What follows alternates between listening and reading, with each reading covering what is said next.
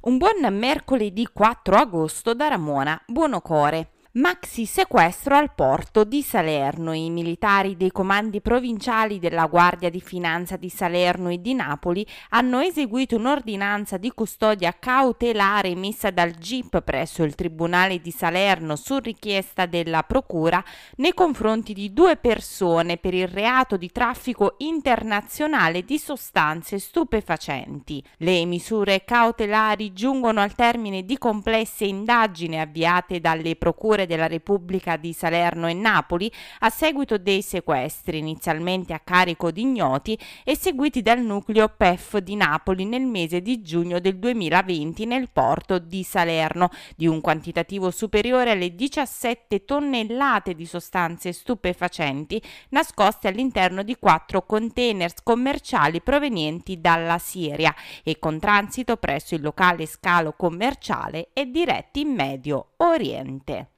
In Costiera Amalfitana si andrà al voto tra qualche settimana in diversi comuni, nello specifico a Cetara, Conca dei Marini, Praiano, Ravello e Agerola.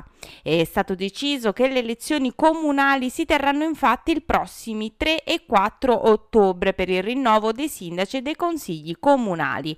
A prendere la decisione, come di consueto, è stato il ministro dell'Interno Luciana Lamorgese. Quest'ultima ha adottato il decreto che fissa la data del turno ordinario annuale di elezioni amministrative nei comuni delle regioni a statuto ordinario.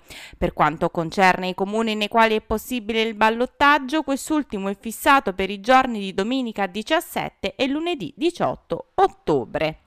Ancora un guasto alla condotta idrica di via Zia Marta a Ravello. Nella mattinata di ieri diversi abitanti della città della musica sono rimasti senza acqua, in particolare tra San Cosma e Castiglione. Sul luogo della perdita sono intervenuti gli operai dell'Ausino, ditta che gestisce il servizio idrico nel comune costiero.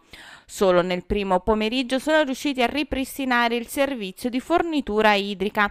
Sulla questione è intervenuto in maniera netta il sindaco di Ravello Salvatore Di Martino che ha annunciato anche che i cittadini saranno esentati dal pagamento della prossima bolletta. Ad Atrani è aperto il nuovo solarium. Il comune si è mobilitato ancora una volta per poter offrire ulteriori comfort e servizi e rendere la permanenza unica ed indimenticabile. La quota d'accesso prevista per i residenti della costa d'Amalfi è di 5 euro per mezza giornata e 10 euro nel momento in cui si abbia intenzione di trascorrervi l'intera giornata. Per quanto concerne invece i non residenti in costiera, il costo è di 10 euro euro per mezza giornata, 20 invece per tutto il giorno.